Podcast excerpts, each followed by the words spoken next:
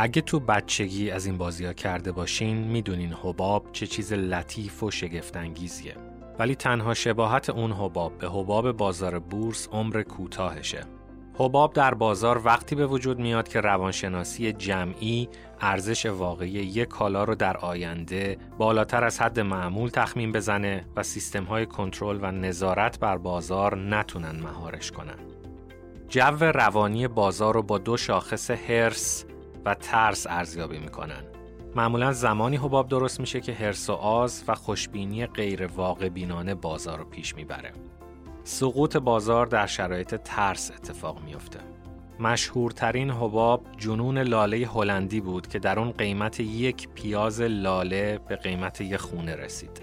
این حباب در فوریه 1637 ترکید. حباب مشهور زمان ما بیت کوین بود که در دسامبر 2017 به 20 هزار دلار رسید. ممکنه فکر کنیم تشخیص حباب راحته ولی در نگاه گذشته نگر اینطور به نظر میاد.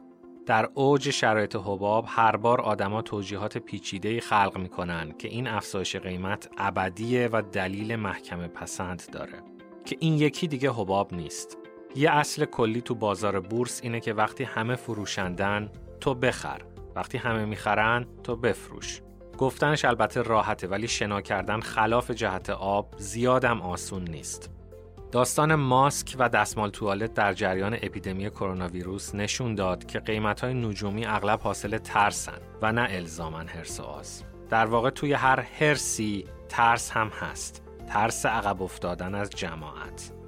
کلا ترس از قدیمی ترین عملکردهای سیستم عصبی موجود زنده است که مراکز مغزیش در انسان با خزندگان ابتدایی فرق زیادی نداره. اما قیمت واقعی شاخصها و کالاها چقدره؟ اصلا کالاها چیزی به نام قیمت ذاتی دارن؟ جواب فلسفی و روانشناختیش اینه که نه ارزش ذاتی ندارن. انسان تو ساده ترین حالت فقط به غذا، سرپناه، سلامت و امنیت نیاز داره.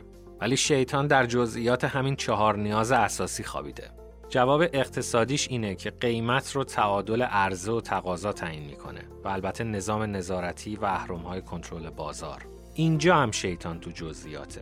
به طور کلی باید اینو بدونیم که روانشناسی جمعی هرس و ترس چه نقش عظیمی تو اقتصاد بازی می‌کنه و شنا کردن در خلاف جهت آب، اراده، اطلاعات و شخصیت قوی لازم داره.